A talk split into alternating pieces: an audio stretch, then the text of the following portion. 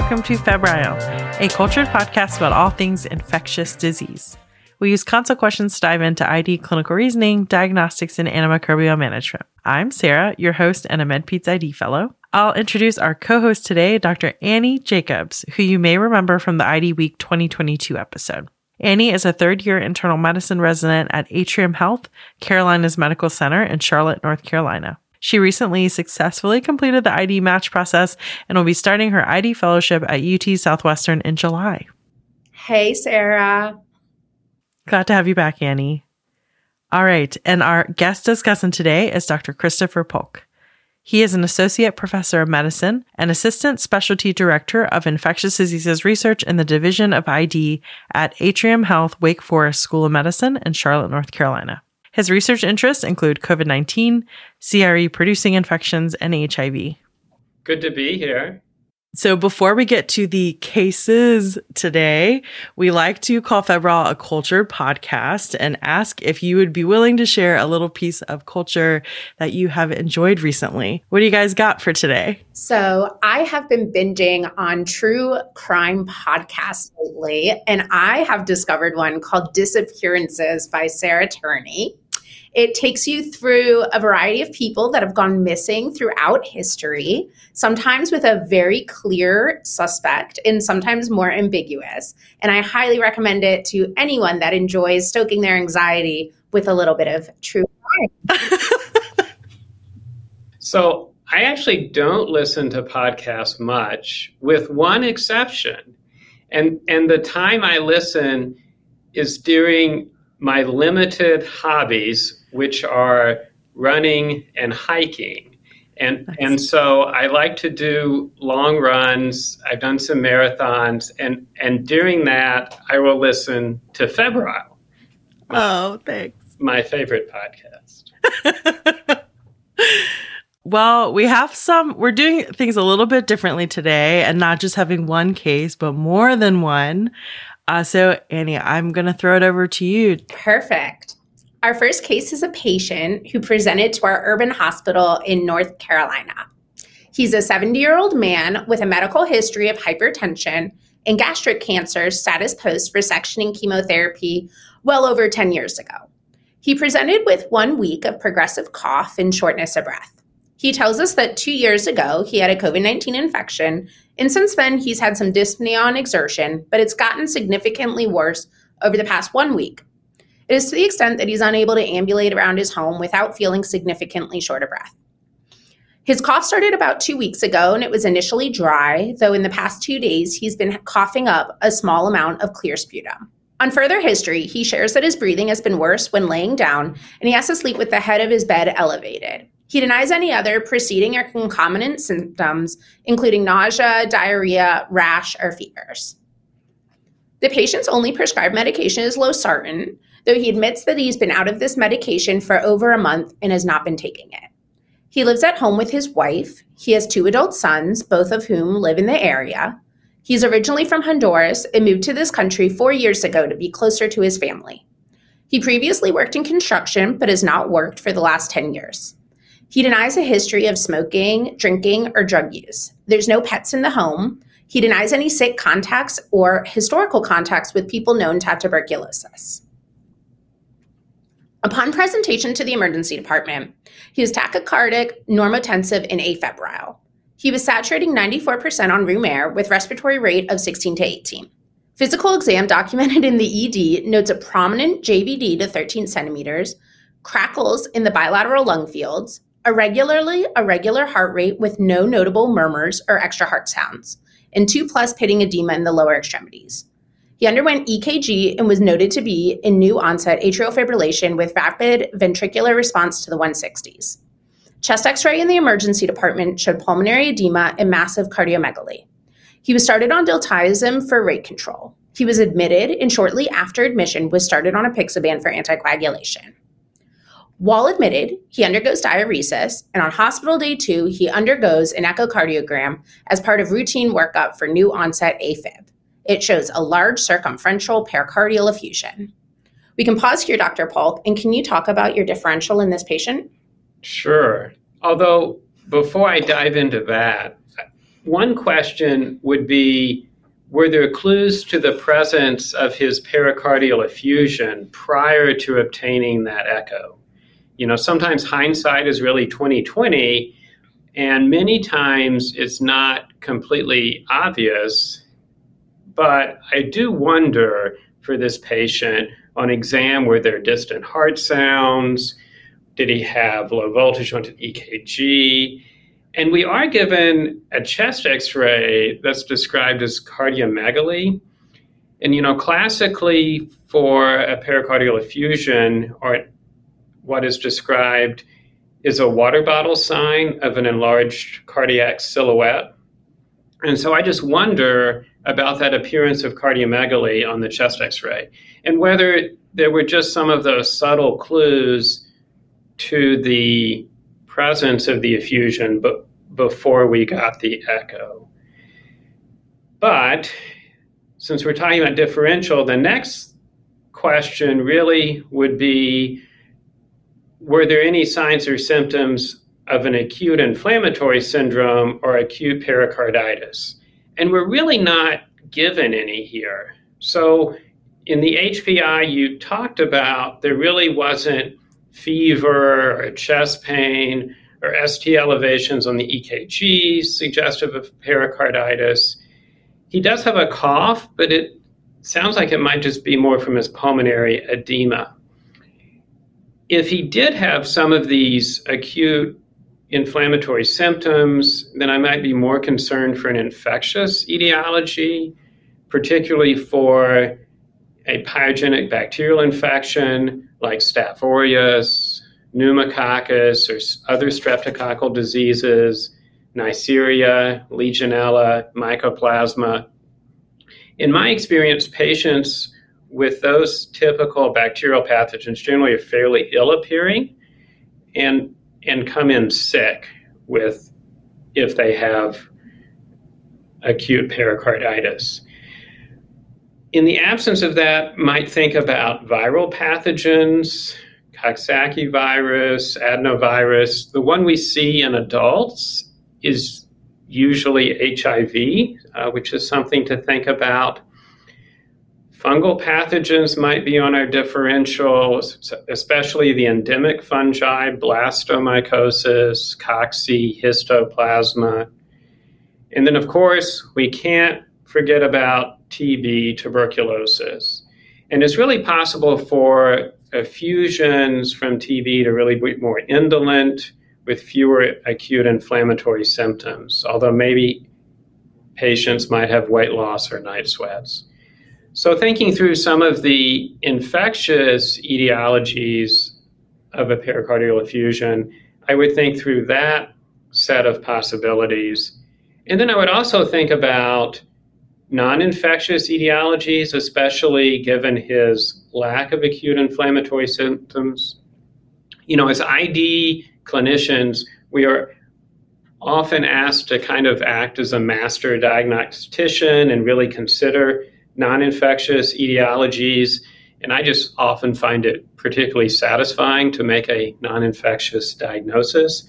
But just sort of thinking through those possibilities here, you know, what might they be? Well, he was recently initiated on anticoagulation, so I think we have to think about bleed a little bit. Although on this echo he had, there's really no mention of an aortic dissection or leakage into the pericardial sac. You know, always think about MI, which might have a complication of a pericardial effusion at some point although presumably maybe he had some cardiac enzymes done or was assessed for that given his new onset atrial fibrillation. You know, we think about uremia in our adult patients as an etiology. And then for this patient, he does have a history of malignancy, and malignant effusions might be a consideration. Although usually malignant effusions would complicate lung or breast cancer, leukemia, lymphoma, probably not as an isolated recurrence of prior gastric cancer. That would seem to be unusual, but just sort of thinking through that. Uh, myxedema might cause a pericardial effusion, although, if anything, with his new onset atrial fibrillation with rapid ventricular rate, you might think he's hyperthyroid. And then always think about connective tissue disorders too in our differential, right? Lupus, rheumatoid arthritis, granulomatosis with polyangiitis, sarcoid, maybe even familial Mediterranean fever, all of which I would think would have systemic manifestations uh, rather than an isolated effusion, but just sort of thinking through a full differential would consider those. And then that sometimes medications or drugs can cause effusions, such as hydralazine, but he really doesn't appear to be on those. So that's a really big differential of both infectious and non infectious etiologies. But the truth is, a lot of times these effusions are idiopathic and we don't find a good answer. And maybe that's the answer here too. So, with that differential, Annie, do you have some more information so that we can maybe narrow it down or focus on where we're going with this case? Yes, and thank you. That was very informative. I do have more information, but I'd actually like to introduce another patient first, if that's okay. Now you're really throwing some curveball. this time, our patient is in Chogoria, Kenya. Chogoria is a small town about 140 miles from Nairobi with somewhat limited availability of diagnostics. Our patient here is a 23 year old man with no known medical history. He presented to the hospital with shortness of breath of two weeks duration. He has a slow but progressive onset of his shortness of breath. At first, he noticed it with extended activity, but over the past two to three days, he's been short of breath even at rest. He went to another hospital about a week ago and was told that he had pneumonia. He was prescribed an oral antibiotic. He isn't sure which one, and he didn't have improvement. Further history revealed that he's had chest pain and hemoptysis for two weeks leading up to his current presentation. The chest pain is sharp in nature, anterior in location, and exacerbated by inspiration and cough. His cough is productive of white, frothy sputum. He also notes feeling febrile at home with night sweats over the past two weeks, though he's been unable to take his temperature. He has no other focal symptoms. His vitals at presentation show sinus tachycardia, 110 to 120 beats per minute, with a blood pressure within normal range. He's febrile to 103.1 Fahrenheit. He's tachypneic to 24 breaths per minute, but saturating well on room air. He's ill appearing and diaphoretic. Physical exam is significant for the tachycardia and soft heart sounds. There's no murmurs, rubs, or gallops. He's using accessory muscles for respiration with subcostal retractions. There's no notable rashes and no lower extremity edema. He has palpable lymphadenopathy. Mental status was intact on initial assessment. Labs showed elevated sedimentation rate of 124 millimeters per hour. His chest x-ray shows blunted costophrenic angles with massive cardiomegaly. EKG showed sinus tachycardia with classical electrical alternans. Point of care ultrasound confirms a massive pericardial effusion with RV collapse. With this initial presentation, what are your initial thoughts, Dr. Polk? How is this similar and different than our patient in North Carolina? And how does your patient's differential change with this specific history? Yeah, so this patient really had very clear acute onset of inflammatory symptoms. So he sounds sick, ill appearing. He had fevers and chest pain and cough that's all new in onset. And so I would really lean towards an infectious etiology here, much more clearly than in our first patient. Again, especially given his acuity. So I would favor a pyogenic bacterial infection, maybe tuberculosis or fungal infection and of course, given the location, everyone is really thinking TB. But I think we have to stop and really do due diligence and consider the, the full infectious differential and think about staphylococcal disease, pneumococcal disease, meningococcal disease, all of which are certainly quite possible here. Of note, where Chogoria is in Kenya is not in the meningitis belt. It's a little south of that, but you know certainly would remain a consideration. Uh, histoplasma also can occur in Africa, so might consider that as well. I also want to comment briefly on this patient having cardiac tamponade, which I think is interesting, and we didn't really discuss so much in the first case, which still was reported to have a large effusion, but is obviously a very important diagnosis to make and assess for. And, you know, tamponade may be more related to the rapidity of fluid accumulation than the size. And maybe we suspect it when there's JVD in the presence of hypotension, which the second patient really didn't have described interestingly. We might also suspect it if there's electrical alternans on the EKG. But if you don't have a handy point of care ultrasound to look for tamponade, the other quick bedside test you can do is a pulsus paradoxus. So here you check the patient's blood pressure during inspiration and expiration, and if the systolic blood pressure drops at least 10 millimeters of mercury, that's a concern. And I will just briefly comment the only time I was ever reprimanded as a resident is when I didn't do this when admitting a patient, and the program director came in the next morning and the patient was in tamponade. So it's a quick, easy bedside test you can do that I'll certainly never forget if you don't have that point of care ultrasound. Um, so, are, are we going to find out more about either of these patients, Annie? Yeah, we can do that. Let's go back to the United States. You'll recall our patient is a 70 year old with a history of gastric cancer who came in with shortness of breath and was found to be a new onset AFib. And on echo, he was noted to have a massive pericardial effusion. This patient was initially hemodynamically stable. Recall that we talked about the differential, including malignancy, infection, and hemorrhagic sources of this effusion. I'll add some basic labs at this point. His CBC showed a white count of 12,000 with a hemoglobin of 10 and platelets of 400. His electrolytes were all within normal limits, a creatinine of 1, and normal BUN. His AST and ALT were unremarkable. He did undergo a CT chest in the emergency department. The circumferential effusion is again noted, and he had no lesions in the lung parenchyma, cavitary, or otherwise. He had trace pleural effusions, far too small to consider tapping. It was actually at this point in the hospital course that infectious diseases was consulted. As the ID consultant, what would you suggest in terms of diagnostics in this patient at this point in his hospital course? Well, you know, as an ID consultant, the first thing we do is go to bedside and take a better history, right? We really try and tease out all of those crazy details that no one else probably cares much about. So, you know, thinking back through this these this patient, some of the other questions I might ask would be related to further history of any TB exposures. We told we were told he really didn't have any, but was from uh, Central America.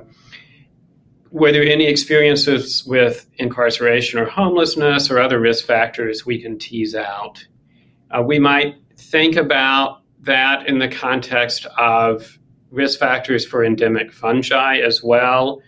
Of note, he was here in Charlotte where we have a little bit of histoplasma from time to time, but he was from Central America where there's sort of increasing rates of histoplasma. So we might think about that. We might ask about family history of rheumatologic illness, which might provide some clues.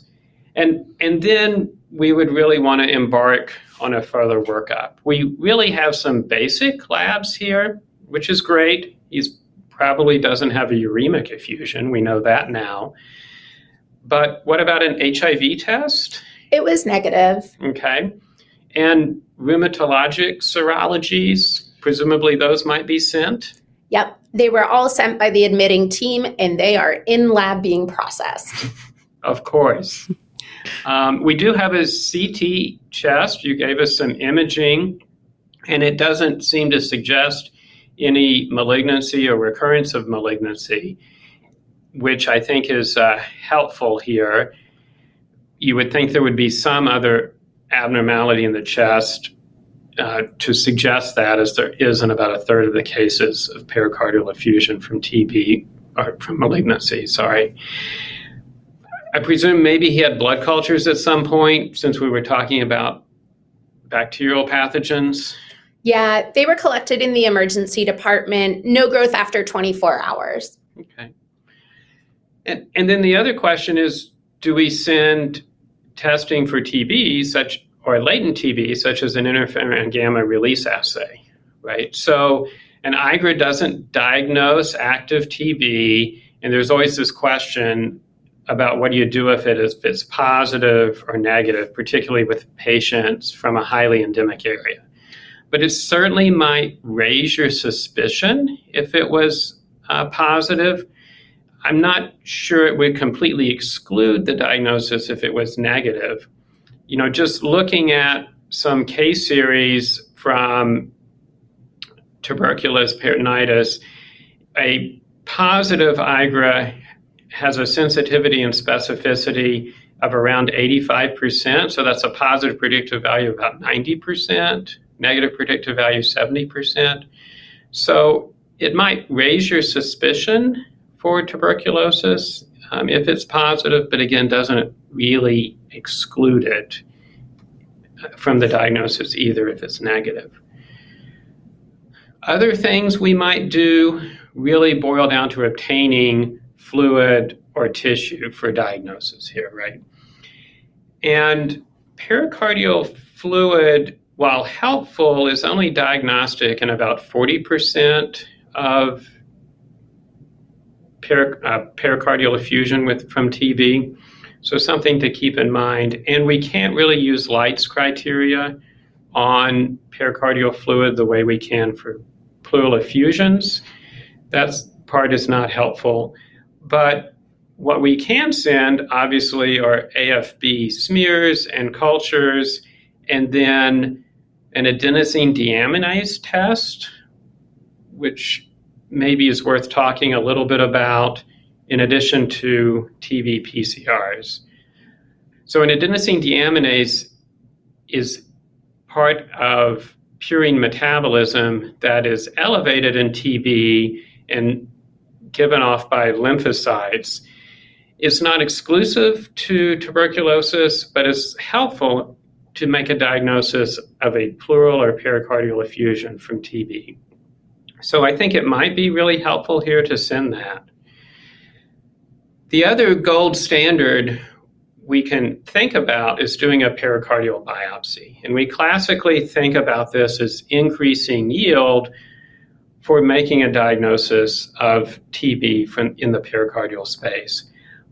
Unfortunately, it's maybe a little less sensitive than we like to think of it as. So, an AFB smear from pericardial fluid, fluid is only about 5% sensitive, culture is about 50%, and a pericardial biopsy does increase your sensitivity, but only to about 65%. So, making the diagnosis here is a little bit of a challenge no matter what modality you use, but you probably do want to obtain some fluid and try and think through sending some of those tests. Again, particularly the adenosine deaminase or the TB PCR, which may have a sensitivity of up to 90%. And then finally, you could also think about sending a T spot from your fluid, which also is pretty sensitive at about 90%. So that's some of the things I would sort of think through in workup of the patient from the US. What, what about that patient in Kenya? Yeah, well, I will pass those recommendations on to the primary team. But going back to our patient in Kenya with that massive pericardial effusion, our patient has become hypotensive to 70s over 50s and tachycardic to the 130s. He's also become increasingly somnolent. He's definitely not stable. The patient undergoes an emergent bedside pericardiocentesis with placement of a temporary dialysis catheter to serve as a drain. One liter of dark bloody fluid was drained in the first 30 minutes after placement. The patient's hemodynamics improved soon thereafter. The patient was started on empiric RIPE therapy. Over the next three days, a total of three and a half liters of fluid was drained from the pericardial drain. Throughout the hospital course, the patient clinically improved with a complete resolution of that altered mental status. GeneXpert testing of the pericardial fluid did confirm a diagnosis of tuberculosis. Dr. Polk, what are your thoughts about this case? Yeah, no one's surprised here, right? That, that's what everyone was kind of thinking a little bit, especially given the location. That being said, I would go back to don't jump to conclusions, do the workup.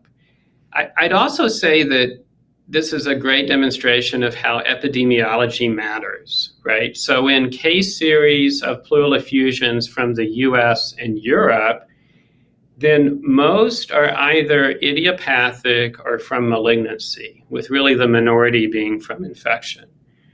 Alternatively, from South Africa, a case series published on pericardial effusions identified TB as the most common cause. So epidemiology always matters. Absolutely. That was a really satisfying textbook case from Kenya. But let's jump back to the US with our 70 year old with our pericardial effusion of unknown etiology. The patient did undergo a pericardiocentesis with one liter of bloody fluid removed. Cultures and AFB were sent. Notably, that TB PCR that you recommended was not sent in this patient. No organisms were seen on the initial gram stain. What treatments, if any, are you starting on this patient at this point in the hospital course? And at what point do we consider empiric tuberculosis therapy in this patient in the United States? Well, this is interesting because now we're given information that this was really a large hemorrhagic effusion. And when we think through our differential as far as the etiologies of pericardial effusions, there are only a few things that probably give you a large hemorrhagic effusion, most likely. And those are bleed, malignancy, and TB. And we already kind of excluded bleed and the fact that he really didn't have trauma here or mention of dissection or concern on echo. So we're down to thinking about cancer or TB. And we've already talked about how it would be unusual for gastric cancer to recur just in the pericardium. And from the chest imaging we have, we don't see a suggestion of other chest cavity malignancy that might go with a malignant effusion. So we're down to thinking about tuberculosis again and the fact that he did have a prior residence in a country with higher endemicity of TB. I'd also say we previously talked about sending an interferon gamma release assay here, and I'm guessing that's still not back yet. Still in lab. And and that ADA is still in lab. Yep, but, still in lab. But hopefully it was at least sent, unlike the TB PCR. You know, it, my institution, those usually come back within a week or so, and he's relatively clinically stable. So, to your question, as far as empiric therapy, I'm not sure there's a huge rush. That being said, if he were sick, certainly would consider starting therapy for TB. And regardless, given where it is on our differential, I presume he's in airborne isolation, and we're trying to get three sputums for AFB smear at this point. Yes, we are working on it. Mm-hmm. So, our patient did undergo some workup that you asked for earlier in this conversation. His rheumatologic workup came back with a negative ANA rheumatoid factor and CCP, and complements were within normal limits. For oncologic workup, he underwent a total body PET scan without hypermetabolic activity anywhere in his body. His infectious workup was a COVID and respiratory pathogen panel that came back negative. The HIV that we already mentioned came back negative. He had a negative AFB sputum smears, three were collected specifically, negative blood cultures, but his quantiferon did return positive. The pleural fluid was sent for analysis and the ADA was elevated at 55 milliliters. What do we make of diagnosis at this point? So we're back to tuberculosis, just in a different location. And of course, we're going to start him on therapy at this point with what we term as RIPE, rifampin, isoniazid, pyrazinamide, ethambutol, with a little pyridoxine thrown in for prevention of toxicity. And you know, certainly want to still get those smears. He'll he'll need referral to the health department and ongoing treatment. But just thinking about TB pericardial disease in general, since we have these two cases, it's interesting because it's really rare. It's less than 5% of cases of TB present this way. And unfortunately, classically, it had a fairly high mortality rate prior to sort of modern effective therapy. And still, we worry about the complication of constrictive pericarditis because in the later stages of pericardial uh, TB disease, the fluid gets reabsorbed, and then there's scarring of the pericardium, granuloma formation, and constrictive heart physiology can occur. So that's a concern. Certainly, treatment uh, with RIPE is indicated there. And then sometimes steroids have been given, and the, this is maybe a little controversial, and the, the data is inconclusive, but they might be helpful early, although studies really haven't completely demonstrated definitive benefit in preventing constrictive pericarditis, but it is a concern. And if there's progression in some patient, they may need surgical pericardiectomy for constrictive pericarditis. But two really interesting cases in different locales leading to the same diagnosis. Thank you so much to Annie and Christopher for making this awesome episode spanning two cases across two continents. Don't forget to check out the website, febrilepodcast.com, to find the consult notes, which are written complements to the show with links to references, our library of ID infographics, and a link to our merch store. Please reach out if you have any questions, suggestions for future shows, or want to be more involved with Febrile. Thanks for listening, stay safe, and I'll see you next time.